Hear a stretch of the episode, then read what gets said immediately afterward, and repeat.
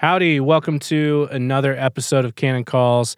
I am your host, Jake McAtee, and this week I had the absolute pleasure of speaking with Dr. Scott Yenor. He is a professor at Boise State University, and he is not usually far from controversy. I talked with him today about Russian literature and why he thinks you ought to be reading it. Also, coming out this week, if you've been paying attention to the Man Rampant release, season four, exclusively at mycanonplus.com. This week is Dr. Scott Yenor's week. He has an episode with Pastor Douglas Wilson titled Higher Education Hates You. I can't recommend that episode enough. Head to mycanonplus.com where you can stream it exclusively. And now, without further ado, meet Dr. Scott Yenor.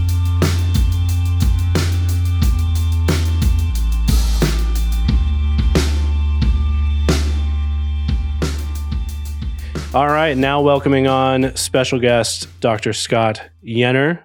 Thank you so much for giving us your time, sir. Well, it's a pleasure to be up here in Moscow with you. Now, you were in Moscow for uh, an event with the Hale Institute. You are from Boise. Did I say it right? Boise. Yeah. Awesome. Do you correct a lot of people? that I feel like that's a Boise thing. No, I'm not a native Okay. Idahoan, Oh, so I don't okay. have anything invested in it. Yeah. Love it. Love it. So you're there. Now, you, you are at Boise State, correct? Mhm. What do you teach there? I teach political philosophy and a little bit of constitutional law. Okay.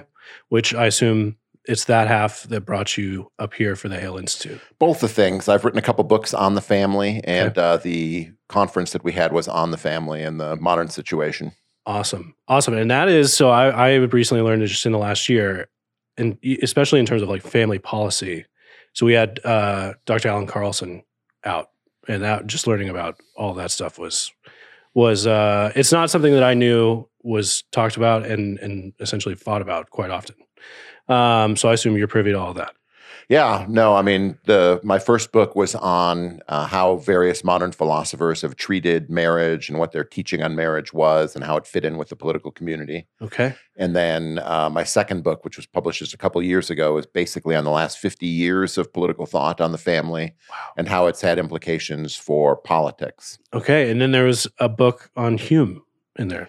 Yeah, I, my dissertation was on David Hume and John Locke. Okay. And uh, so that uh, established my political philosophy bona fides. Nice. And uh, that was published maybe in the mid 2000s, Nice. 2010s.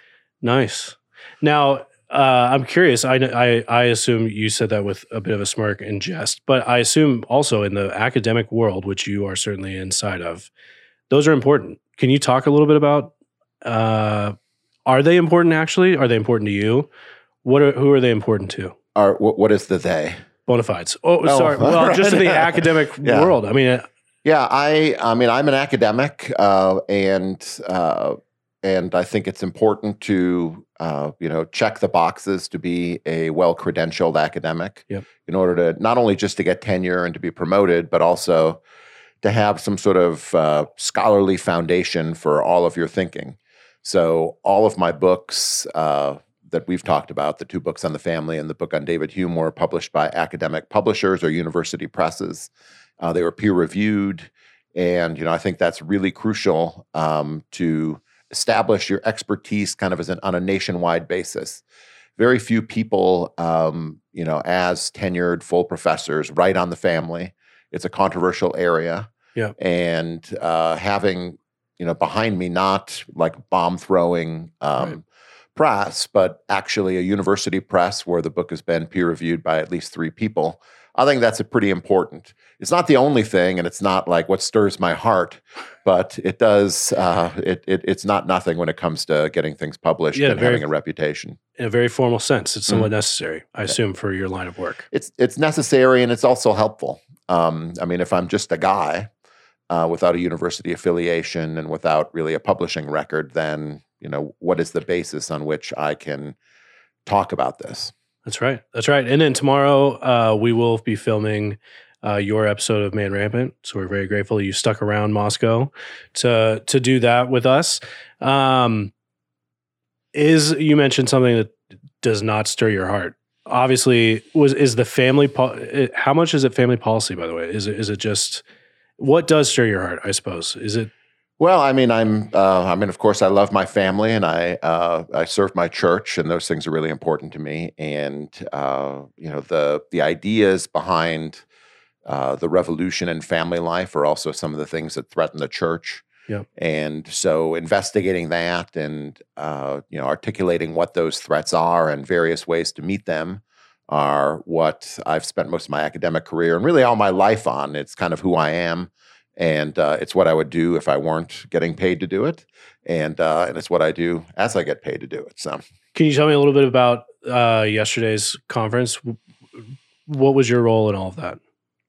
Well, there were eight uh, papers and eight um, family activists slash some of them are academics uh, here, and uh, the papers were paired up, and there were various themes. So, I would say the theme of the conference was uh, we're facing a species of new totalitarianism that affects family life in really profound ways. But it's also true that the family is one of the great oppositions to it.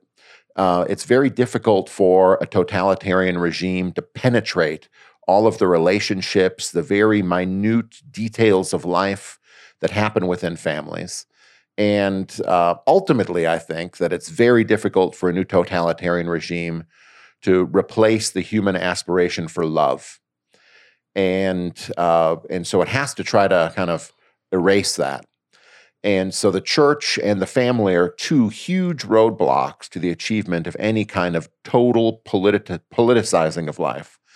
And uh, I think that was the, the, those were various themes. You know, the the morning we kind of developed the problem, and the afternoon we developed some of the ideas of roadblocks and pursued some of the solutions uh, that were very uh, you know, I think excellent papers all, all around. I, I, have gone to a lot of academic conferences. It was the best I've been to in 10 years. and uh, so I was really, you know, happy to be there. That's awesome. That's really great.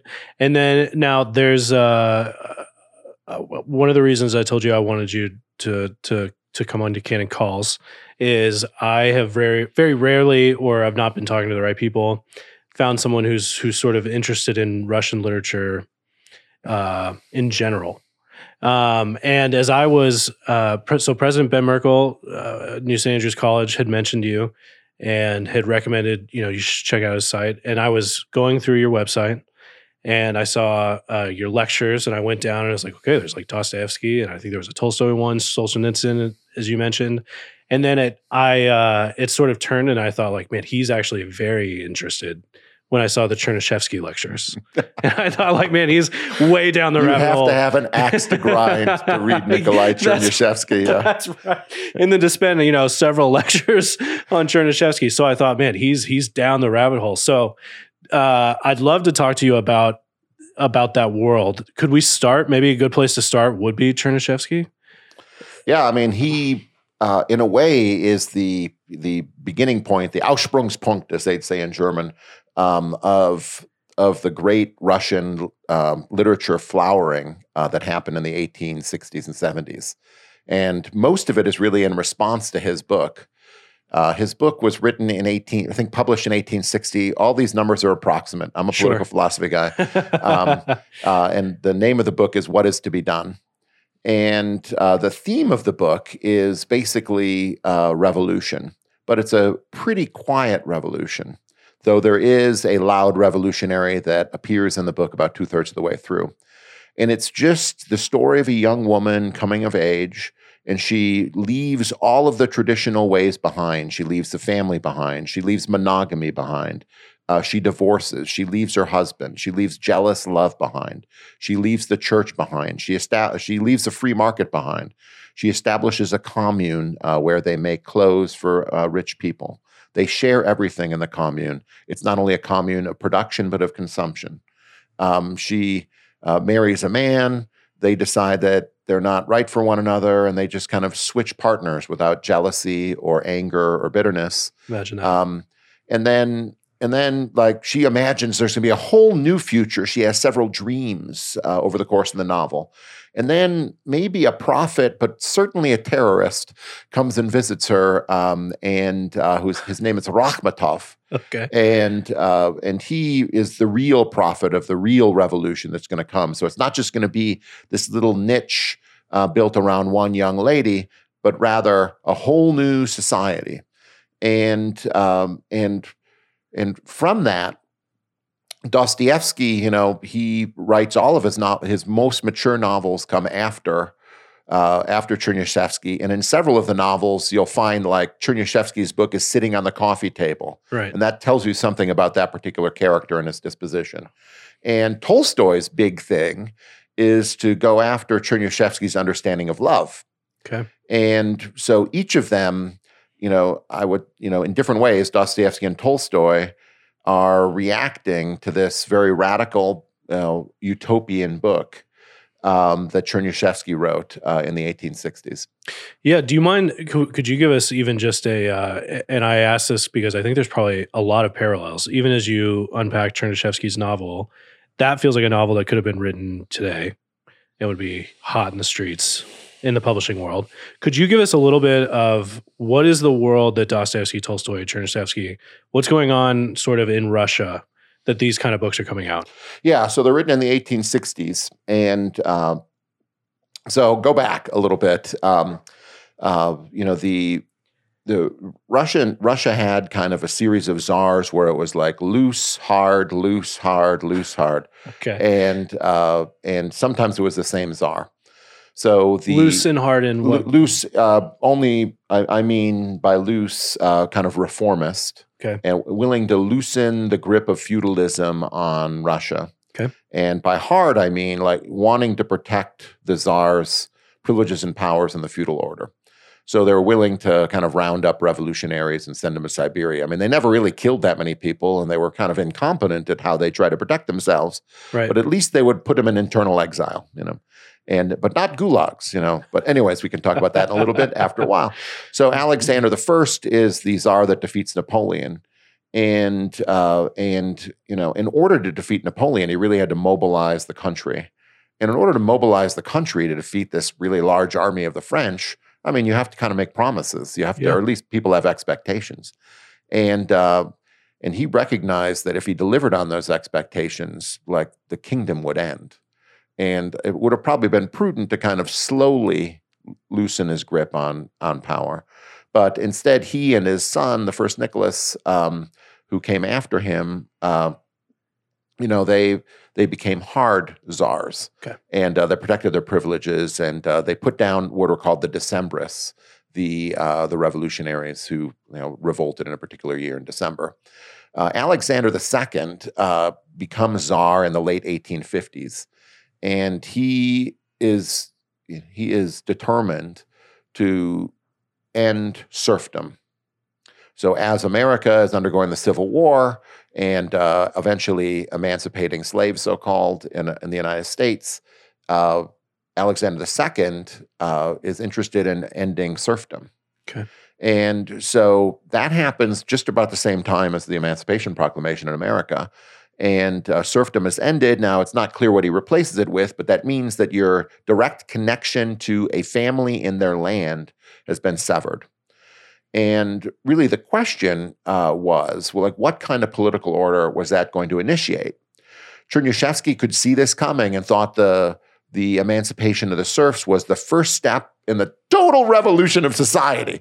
We're going from feudalism to some sort of like moderate market capitalism to a communist utopia. Right. And uh, and Dostoevsky, like he looked at the change and he's like, well, this isn't human nature is what it is. And uh, while the change might be good, ending serfdom might be good, this is not, there is no utopia. And the effort to bring about a utopia itself is dystopian, itself is a problem. Right. And he depicts those problems, I think, overall in his novels. Um, Tolstoy, uh, I would say, had a moral critique of the new liberal society that he thought the serf ending serfdom would bring about. And the moral critique was this is just going to bring about bourgeois, shallow, civil servant mentality. Um, and it's going to detach people from love. It's going to detach people from their families, uh, which have to be really, really rooted in a time and place. Right. And so he thought like it was a good change, but it might it ha- might have very bad effects uh, for human happiness and human life unless a proper art and uh, proper moral teaching were there to kind of supplement the liberal order. And uh, he was there to provide that art. Okay. So, yeah, I mean, it was big revolutionary times in Russia. Of course, Alexander II, I think there were nine assassin, assassination attempts against him. Wow. Um, they finally succeeded, uh, I think, in the early 1870s. All numbers are approximate. I've mentioned that, right? Yeah, right. And um, and uh, when you have nine assassination attempts, it's not necessary for me to say that the first eight didn't succeed, but the ninth did. The ninth, and yeah. uh, and then his son became a hard czar, and uh, and that's that czar is the father of Nicholas II, who was the right. the czar during the Russian Revolution. Now, uh, in terms of like him becoming a hard after all of that, in relation to the serfs, I mean, did he try to reinstate those No, no. he went after the people who were assassins. So, Got it, so got it. that's a great question because Chernyshevsky inspired many revolutionaries. Right. There was huge revolutionary movements, tons of groups in Russia um, that were involved in trying to assassinate the czar. There were thousands of assassinations of like local um, local leaders, uh, his appointees, governors in various parts of the country, and like that had to be put in, an end had to be put to that and the hard czar that comes after Alexander II's assassination. You know, I'm not going to say he successfully put an end to it, but he certainly took the temperature down quite a bit. Now, um, in terms of Dostoevsky and Tolstoy responding to this, Chernyshevsky responding to this, uh, which sort of movement worked, or which writer do you think? None Di- of them worked, right? I mean, you'd have to say that Chernyshevsky won Yeah. in some decisive way because, uh, I mean, uh, Lenin wrote a book called What Is to Be Done, right? He wrote that in 1911. Like, it's the same title as Chernyshevsky's book. And he did that for a reason. That's Yeah. the inspiration. Um, I mean, the, the thing to say is that both Dostoevsky and Tolstoy saw it coming and tried to stop it and their art was supposed to point to and and kind of sustain and and make more robust the resources that Russia might have to resist such a revolution. Right. But you'd have to say, I mean, this is hard to say, right? You'd have to say that the things that they try to prop up uh, in order to resist the revolutionary spirit, like, were not strong enough, and uh, and the revolutions revolutionaries won. Yeah, as I think about Dostoevsky, a very you know passionate, uh, you know Slavophile, I suppose, or you know we are Russians, we are the Russian people, essentially almost a uh, Judaic chosen. You know he has a, like the relationship between the Russian people and God was huge for him. Do you see him proposing that? Is that what you see him proposing? That was sort of easily sort of pushed over. Yeah, I mean, let's talk about one of his books uh, in this context. Uh, one, I think his most directly political book is called Demons. Yeah. And uh, in Demons, um, I mean, like many of his books, it's a story of trying to hand down your ways from one generation to the next generation. And uh, there is a set of old liberals uh, who have children, and all of those children end up being revolutionaries. And the the liberals all over the book. Like they can do nothing to resist the revolutionaries because they share their aspirations. So, like the revolutionaries want to burn down the church. The liberals say, well, let's just go slow. We can destroy it slowly over the course of a generation or two. And and then the revolutionaries say to the liberals, so you agree we should burn it down, but the question is timing. Right. And the liberals like, yeah, that's about right. And so they uh, they they can offer no serious moral resistance to the revolutionaries. Um, but there is someone who resists the revolutionaries in the book. Um, his name is Shatov, and he is a former revolutionary Okay. who kind of recognized uh, the error of his ways. Uh, he, wa- as he was a revolutionary, he kind of vanquished out of Russia. He went to Switzerland. He met a chick. Uh, they got married. Uh, they had a kid, but you know he's still a revolutionary. He didn't take the family thing very seriously. She, they, they just kind of part without even divorcing. He comes back to Russia, pretty disillusioned about the revolution. He becomes kind of a patriot. Uh, his wife comes back, uh, pregnant with some other man's child. He says, "We're gonna." I'm going to help you raise that child, and we're going to found a new way here in Russia. And and he like we're going to baptize him and we have to recognize that he is a created being and so we have this guy who's a patriot and who embraces a certain um, uh, ortho, you know russian orthodoxy uh, uh, in in his faith and then like right after that happens he goes out to meet someone and the revolutionaries kill him and that's like the framing of the whole novel Right. so, I mean, so one, you have to realize that Dostoevsky knew this was a risky endeavor. Right. The revolutionaries then go on and burn down the town, and uh, they make a mockery of an art fest, you know, showing that art itself isn't something that is serious enough to oppose Right. um, what the revolutionaries are trying to accomplish, unless it's rooted in something at least. And so, so he realizes that this is, you know, ultimately a very long-term problem. And uh, but nevertheless, I mean, Shatov appears to be one of the ways. But then what happens after the town gets burned down? Well, one of the liberal parents turns on liberalism, and he kind of goes on a uh, what do you call that? A pilgrimage, Okay. um, and and he's going crazy. He's losing his uh, he's losing his he's old and he's kind of losing his uh, health, and he is nursed back to um, back to health by a Christian woman, and then he dies. That's like one of the last scenes of the book. He dies. And uh, and you're like, well, where is the path forward? The last video I do on my YouTube station on it is all of the dead ends that demons has. Right. Everything's a dead end. The liberal who changed it a dead end. The revolutionary changed it a dead end. The Christian who nursed the liberal back to health is a dead end because she has no one to marry. So, um, you know, there's no marriage at the end of it that can kind of point a way forward. So I think Dostoevsky knew that we're up against it Yep. And uh, which which is why I think his last novel, uh, Brothers K, is much less nationalistic and much more Christian in its focus. Uh, like without a much stronger church um, than appears anywhere in Demons or appears anywhere in, uh, in Notes from the Underground. This cannot go forward. And like Brothers K ends with basically the refounding of a church. 12 friends gather Right. around a rock and ha- commemorate the death of someone and Gra- promise to return back. Yeah. Yeah. And um, so, uh, yeah, I mean, I think Dostoevsky totally knew that they were up against it and uh, that the revolution was a big, big problem. Yep. Uh, that Chernyshevsky, in a way, had articulated the spirit of the age and uh, and also by articulating helped coalesce that spirit.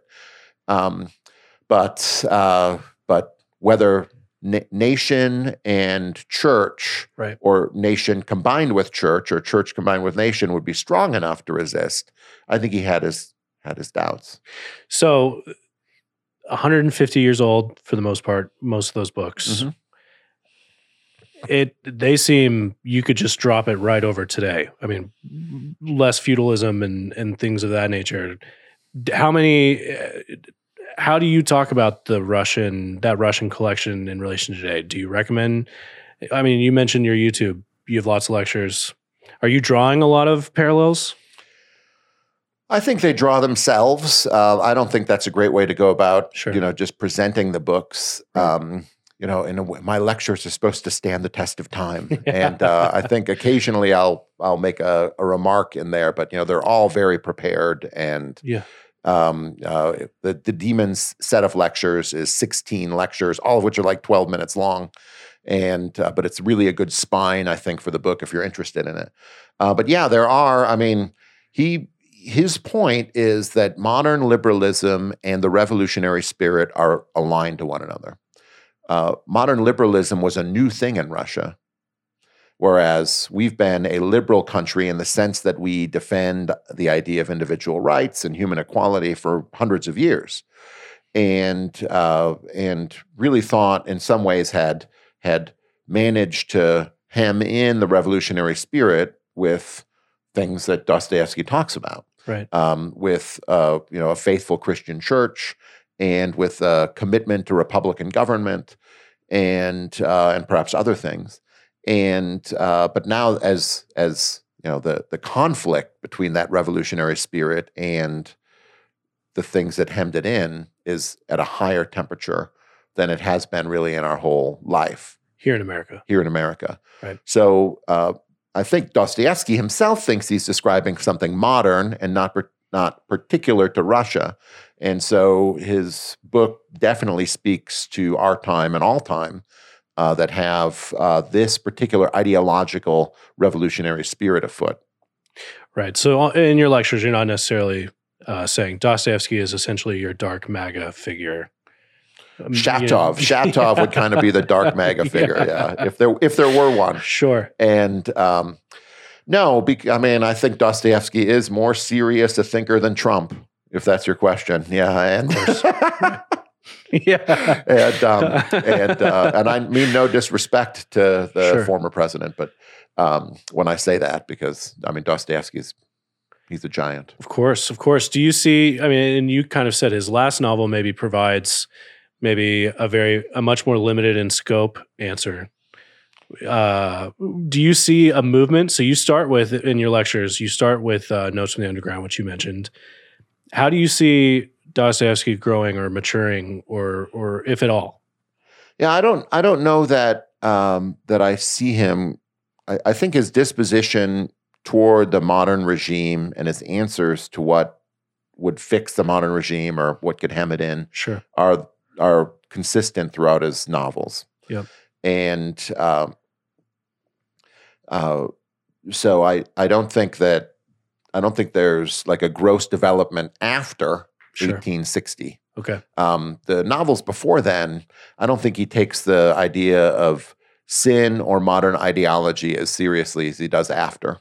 And uh, you know, After his- his yeah. after after reading Chernyshevsky, Okay. his first you know mature novel is Notes from the Underground, and and then from there it goes. Um, you know the the idiot uh, demons uh, and Brothers K are really the big Crime and four. Punishment Crime well. and Punishment, excuse me, and and uh, and Brothers K are the big five. It does. I I have the the place that I have wanted to see or, or have thought to have seen growth is something where you have the idiot, where he wanted to propose sort of the opposite of of Raskolnikov in Crime and Punishment, who was, you know, split and sort of ravaged in his mind. He wanted to present a truly beautiful, uh, a truly beautiful man, which is a very Dostoevsky, you know. Mhm. I don't know any other author who's talked this way about um, their characters, but someone, uh, uh, a holy fool, if you will. And that novel seems to, uh, his holy fool doesn't seem to do well in his circumstances. He seems to essentially lose. It's not unlike uh, maybe where Shatov ends up in Mhm. Demons. Um, and he considered it something like he had failed his uh, his attempt at, with with um and I forget his name Prince Myshkin. Um, and it seems to me uh, Alyosha is sort of finally what he. This is someone who can navigate these uh, high stakes family situations. Um, do you see that? Do you see, or, or is that fair? Yeah, I mean the you know, I mean Brothers K is a long and complex novel, so Right. um, and I haven't done a video series on it, um, so th- those really to? help. Yeah, I will be, but Okay. uh, those really help boil things down. But when you when you look at what Alyosha does over the course of the book, um, the the really important things that he does in the last half is he's really he helps uh, as an agent of Dimitri's redemption, Yep. and uh, and you know him him coming to accept the guilty verdict because he's been guilty of many things, uh, if not the murder of his father, um, and then his his uh, actions with the youth at the end of the at the end of the novel are very important because the he he helps turn a socialist youth uh, who is an atheist and uh, and a communist, you know, at the age of like twelve, uh, and is a leader of all of the other kids. He's also, like very a- violent kids when Yeah, he first yeah, meets them. yeah, and and they're the ones who, you know, they they they they they bully a particular kid who ends up dying, Right. and uh, and Alyosha ca- kind of helps turn and lead those kids, uh, and you know, and and establishes this new community at the end of the at the end of the book, and and you know says things like we're gonna we're gonna commemorate these this life and we're gonna live to be worthy of it, and uh, so it's really establishing a new kind of community. So I mean, Alyosha is just a crucial figure, and um, and you know he's been. Um, not been overly honored in the world, and uh, and but nevertheless, he has gone through uh, you know the the course of the novel uh, pretty uncorrupted, and uh, you know he's turned other people as well. And I don't mean to just limit it to those. Uh, so yeah, he's the model. And seeing what Alyosha does over the course of the novel, I think shows that the the rock of any resistance to the revolutionary movement is going to be the church and it and it's going to be rooted in memory and uh, and pointing toward virtue and that virtue is a specifically christian virtue and uh, and so yeah i mean uh, um, it you know the the rumors are there's kind of indications all over brothers k that there's supposed to be a second volume i don't believe it You don't? i don't believe nice. it um, nice. because uh, because the ending seems perfect. The ending seems really uh, like a, a much broader, perfect ending to um, his brother. His brother wrote a. Uh, nouns are quickly fleeing me. Earlier in the novel, when he sits with his brother, and his brother tells him uh, the story of you know Jesus comes back, Grand Inquisitor. the Grand Inquisitor. So it, it to me, it seems to to be a much broader, more meaningful, impactful ending, similar to that in scope, where he doesn't have a repl- response to his brother's sort of atheist tirade, atheistic tirade, and all he does at the very end is is sort of gives him a kiss and leaves. And that is the response. Exactly. Yeah. And, Exactly. uh, Th- it, it feels like he did the exact same thing with the end, where it's like, yeah, you have a bunch of kids who are celebrating a life of a kid that they also were involved in sort of hurting, yeah. and they are excited about waffles and the resurrection. Yeah. They yeah, he he wins with love, but it's not like an affirming love. Right. It's um it's a love that recognizes human suffering and um and always speaks and acts the truth. And doesn't live a lie. And so uh you know, so it's not liberal in any way. right. Um, so yeah, and and that's the character he seems to be really throughout the novel. right. Right. Yeah. And it- it- Dostoevsky ending there does seem to be he's narrowed the scope to, at the very least, this is the person you must be in these times. In order to have yeah, any, and the revolutionaries in that book, you know, go crazy.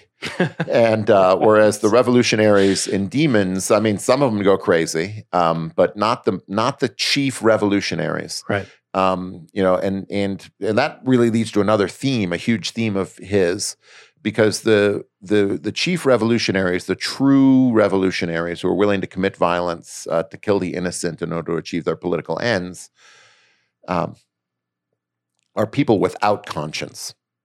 Right. And uh, the character in Demons who is like that is Pyotr Stepanovich. And uh, he is just going from town to town doing this. And he leaves the town that he burns down. He's going to do it again. The people that were kind of his followers, um, you know, they all confess and go to jail. You know, what a bunch of saps from the point of view of that Right. revolutionary spirit. Right. And there's a similar character. There's, I think, only the two char- the only two characters um, in Dostoevsky who don't have consciences. Um, there's a character like that in Brothers K, Shmerdyakov, who is the one who kills um, the the father, uh, Fyodor Dostoevsky, uh, Fyodor. Not Fyodor Karamazov. Karamazov. Karamazov, yeah. I, I knew there was a brother something, and it Right. wasn't Dostoevsky. And, um, Dostoevsky.